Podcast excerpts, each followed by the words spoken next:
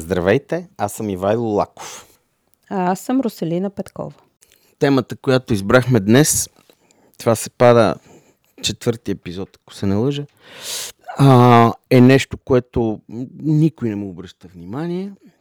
Темата е Судан. Тия хора там мизерстват и се избиват а, и защо трябва да ни пука? Сега ще направя една малко странна връзка по-далечна. Ще започна от а, едно предприятие, което се казва 9 май. Част от а, Български военно-промишлен комплекс, специализирано в производството на самоходни гаубици. Тия самоходни гаубици с 122 мм уръдия, които са едно от най-използваните оръжия в а, такива, такъв тип конфликти. Та, на времето, под на времето им предвид примерно през 70-те години, в това предприятие а, 9 май, то се намира в Червен бряг, са работили примерно 12 или 13 хиляди души. И след това в демокрацията техния брой постепенно почва да намалява, но България в рамките на СИФ е била специализирана и в рамките на Варшавския договор в производството на тия самоходни гаубици и много от а, армиите на, на бившите соцстрани са въоръжени с такива, включително ги има и в а, нашата армия. А малко отдалече почнаха, ама искам да проследа такава тънка червена линия, да вкарам защо Судан трябва да ни пука какво става там. А, та, когато идва приватизация, нали, демокрация и така нататък, естествено, голяма част от тия огромни индустриални предприятия, независимо дали са част от военно-промишления комплекс или не, споделят обща съдба, защото пазарите им всъщност започват да ги, да ги няма. И в случая с а, Червен бряг обаче и с 9 май, това е преименуван впрочем на Бета. Бета Червен бряг е предприятието. То е приватизиран от един а, човек, който се казва Мирчо Петков. Предприятието губи лиценза си през 2003 година заради това, че правят а, замаскиран износ на части за самоходни 122 мм гаубици за Судан. Судан по това време е под ембарго за продажба на оръжие от целия цивилизован свят. Ембаргото е на Европейския съюз и на Съединените щати. България по това време все още не е част от Евросъюза, но въпреки това нарушава един куп международни споразумения с този износ, който се реализира на стоеност милиони.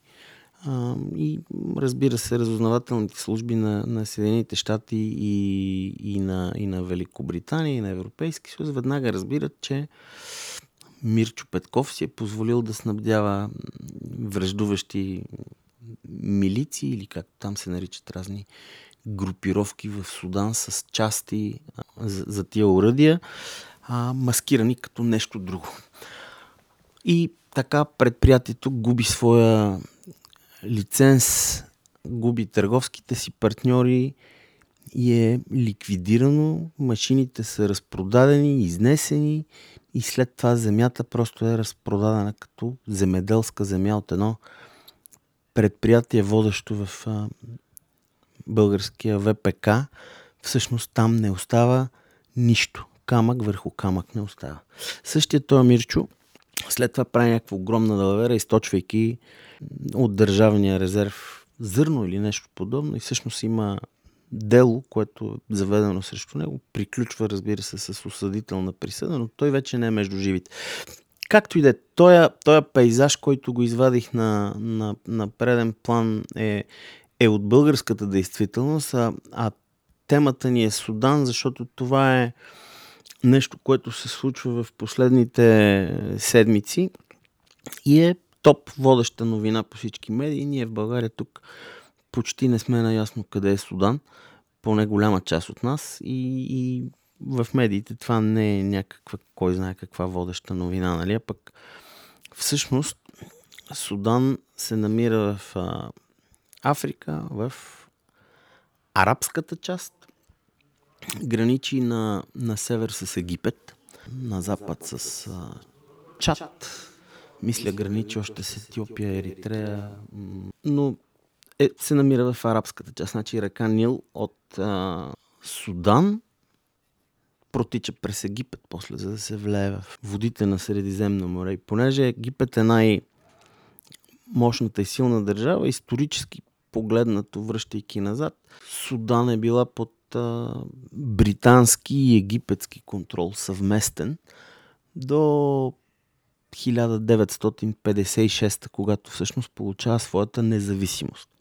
Хич не е радостна историята на тая държава. Тя през цялото време е в а, някакви граждански войни. Непрекъснато там някой с някого връждува, някой някого гони, убива. Има един 30 годишен период на, на диктатура, в който, освен че е диктатура, не е било и, и, и, и период на затишие, защото гражданските войни се водят непрекъснато. Сега в последно време Судан влиза в новините с друга гражданска война, която се случва в а, територията Дарфур. Дарфур е суданска територия в западната част на страната и там имаше тежки гонения на, на населението, адски много жертви, адски много кръвопролития, без някаква видима причина. Другото, с което Судан присъстваше в новините е, е така наречения Южен Судан, който е една от а, най-младите, може би дори най-младата а, призната нова държава в света. Tя съществува от а, 2011, 2012 или може би 2013, не е толкова важно.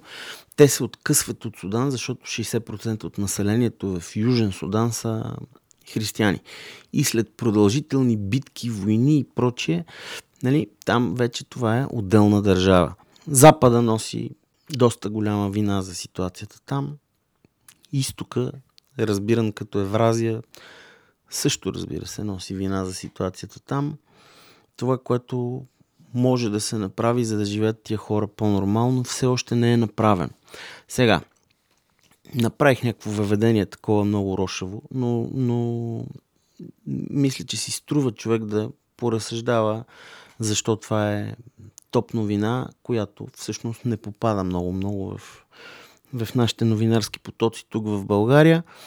Както винаги, Рус, Руселина Петкова е с мен в а, записа на, в студиото за записа на този подкаст, така че дам думата на нея, тя да поговори малко за економик. Това, което аз мога да кажа за Судан е, че това е една от най-бедните държави в света и една от най-опасните. Роси, заповядай ти си сега. Преди да Всъщност, преди да започнем да говорим за економиката и какво е нейното положение в момента. Искаш да кажеш кой с кого се бие и кой защо? С кого се бие и защо? Защото това е, може би, важно да го въведем а, в разговора. А, какво всъщност се случва в момента там? Както ти спомена, след 30 годишно управление на диктатора Омар Хасан Ахмад Албашир, той е свален от двама военни, той е свален с военен преврат. Двамата военни, единият е Абдел Фатах Ал Бурхан, който в момента е началник на армията, и лидерът на другата паравоенна организация, известна като Rapid Support Forces, която в момента всъщност това са двете воюващи организации, които в момента разпават гражданската война на територията на Судан. Сваляйки тогавашния диктатор, управлявал 30 години, те обещават демократични избори на населението. Това става 2019 година. И след това те не, не я постигат, не, не, не спазват тяхното обещание. И двамата започват да воюват. В момента те са двамата най-големи врагове в страната и всъщност това, от което всички се страхуваха в страната е, че ще се стигне до гражданска война и в момента не е ясно какво ще е бъдещето. Дори не е ясно кой първи е изстрелял е произвел първите изстрели, но те са факт. Тази седмица в предаването Развитие в редовната рубрика Африка в развитие гост беше Румяна Дечева, която коментира всъщност Судан и какво е ситуацията там. И е интересен е нейният коментар, за, особено за двамата генерали. Който иска може да си го пусна. Аз искам само да те допълня. Значи, тия двама генерали, те са формирали нещо като военен генералски съвет, който управлява държавата. Доколкото аз успявам да се ориентирам в политическата ситуация там, те отново се карат за властта. Тоест няма диалог за демократични избори там. Гледай сега какво се случва. Тия РСФ, Rapid Support uh, Forces, всъщност uh, Джамджауит милиция, която е, Конните милиции. която е правила невероятни кръвопролития в uh, в Дърфур. Тия сили за бърза подкрепа и бързо реагиране, които ги наричат РСФ, са под контрола на единия генерал. Това е бившата Джамджауит ислямска милиция, която е паравоенна организация, проляла страшно много кръв в Дърфур по време на размириците в Дърфур. Сега в един момент, понеже страната Судан е под контрола на двамата генерали, един вид военен режим, военно, военно управление, се повдига въпроса за преминаване към гражданско управление. Това гражданско управление обаче предполага, предвижда вливането на РСФ или Джамджауит, или както там ще ги наричаме тия същите, в редовете на редовната войска, армия в Судан. И Познайте сега. Редовната армия и войска в Судан е под контрола на единия генерал, а пак Джамджа Уида е под контрола на другия генерал. И така единия решава, че другия ще му вземе властта, защото армията няма да е под негов контрол повече.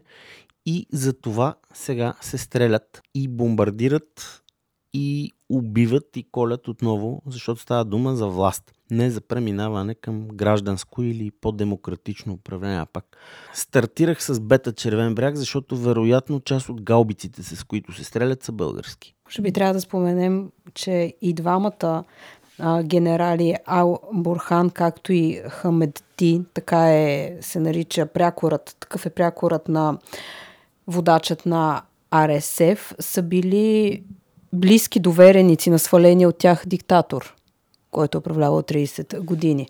Омар Албашир.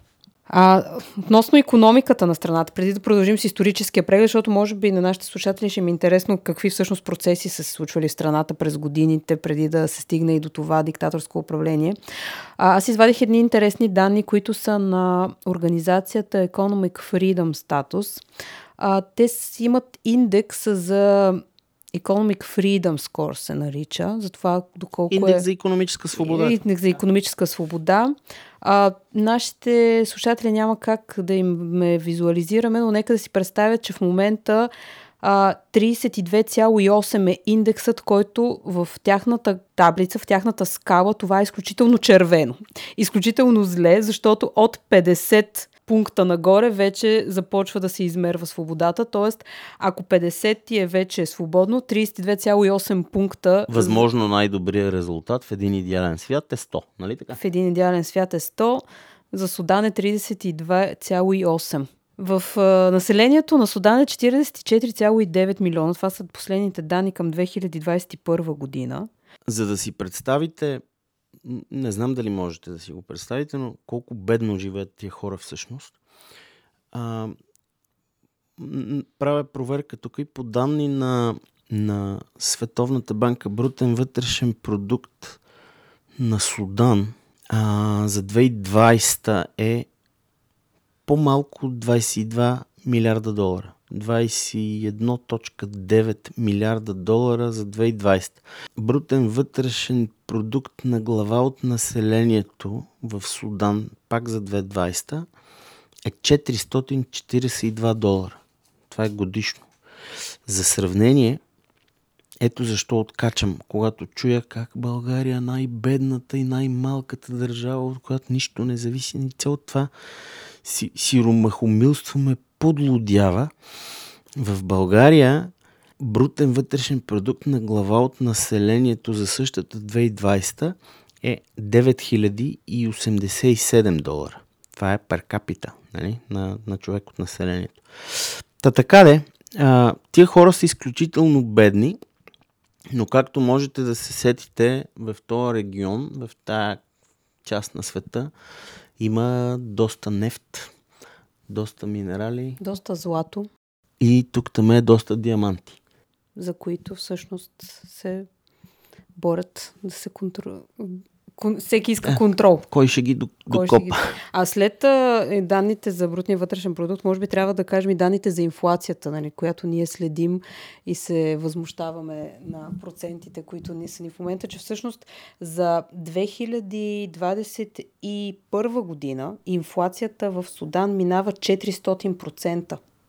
В точност достига 412,75%, което а, е доста голямо увеличение. Ако ми разрешиш още една вметка тук да сложа, Судан е президентска република. Това го казваме и така, просто отварям скоба, защото като се заговори президентска република или не президентска република, и всички дават за пример Съединените щати и Франция, а, обаче никой не говори, например, за държави като Судан. Та, цялата тая трагедия в Судан, аз казах, че Запада носи а, своята отговорност за нея, защото тия граници са чертани именно а, след Втората световна война. Нали. Може би е могло да се избегнат кръвопролитията, но а, от гледна точка на политика, значи не можеш ти да си... Света е нещо глобално. Всички процеси в геополитиката са адски свързани. Не може а, къщата на съседа ти да гори и ти да си седиш спокойно и викаш, бе, това е у съседа, не е у нас. Нали? В този смисъл, европейската политика ми се струва леко объркана и противоречива. Значи, а, Европа трябва да налива пари в а, Африка по няколко причини. Първо, защото нали, сме издигнали хуманизма и, и, и правото на човека а, на пиадестал и, и там трябва да се вземат мерки, защото тия хора живеят адски зле. На първо място. На второ място, тези хора, които там не издържат, естествено търсят начини да стигнат в Европа. И, и ако Европа не намира начини да, да урежда кръвопролития и конфликти, огромни маси от хора а, просто се опитват. Една част от тях а, се давят в а, водите на Средиземно море, друга, друга част стигат до Европа, но варианта да се ограничат миграционните процеси е Европа да налива пари в тия държави и, и да прави условията там по-поносими. Защо Европа нали, го прави? Тя го прави в някаква степен, но всъщност не го прави в достатъчна степен, защото защото Европа, а, различните държави в Европейския съюз имат различни политики а, по отношение на африканските нации. Това е наследство от така, колониалната политика на държавите. Нали? Знаете, Франция била силна в определени държави, Италия в други. Двете, двете и Париж и Рим често влизат в противоречие как трябва да се действа на територията на Северна Африка – така, например, помните, че когато в Либия един генерал тръгна да превзема Триполи, французите подкрепяха генерала, италианците подкрепяха тия, дето се бранеха в Триполи от него. И всъщност Европейския съюз не е достатъчно единен в тия политики и съответно тия политики се издънват по тая причина.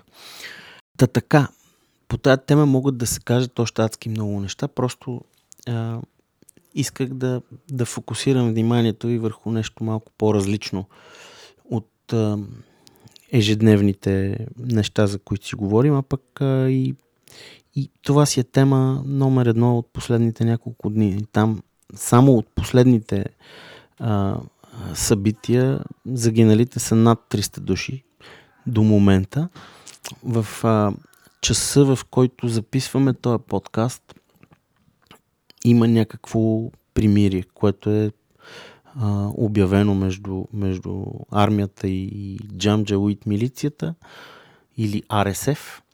А, то е само за няколко часа и е заради някакъв фестивал, който е свързан с а, конкретен ислямски празник, който е точно днес, точно в този момент. А, дано това примирие да, да, да продължи повече. Надявам се. Това беше от нас за днес. Може да ни слушате на всички платформи, на които има подкасти. Следете ни. Всяка седмица ще бъдем с вас.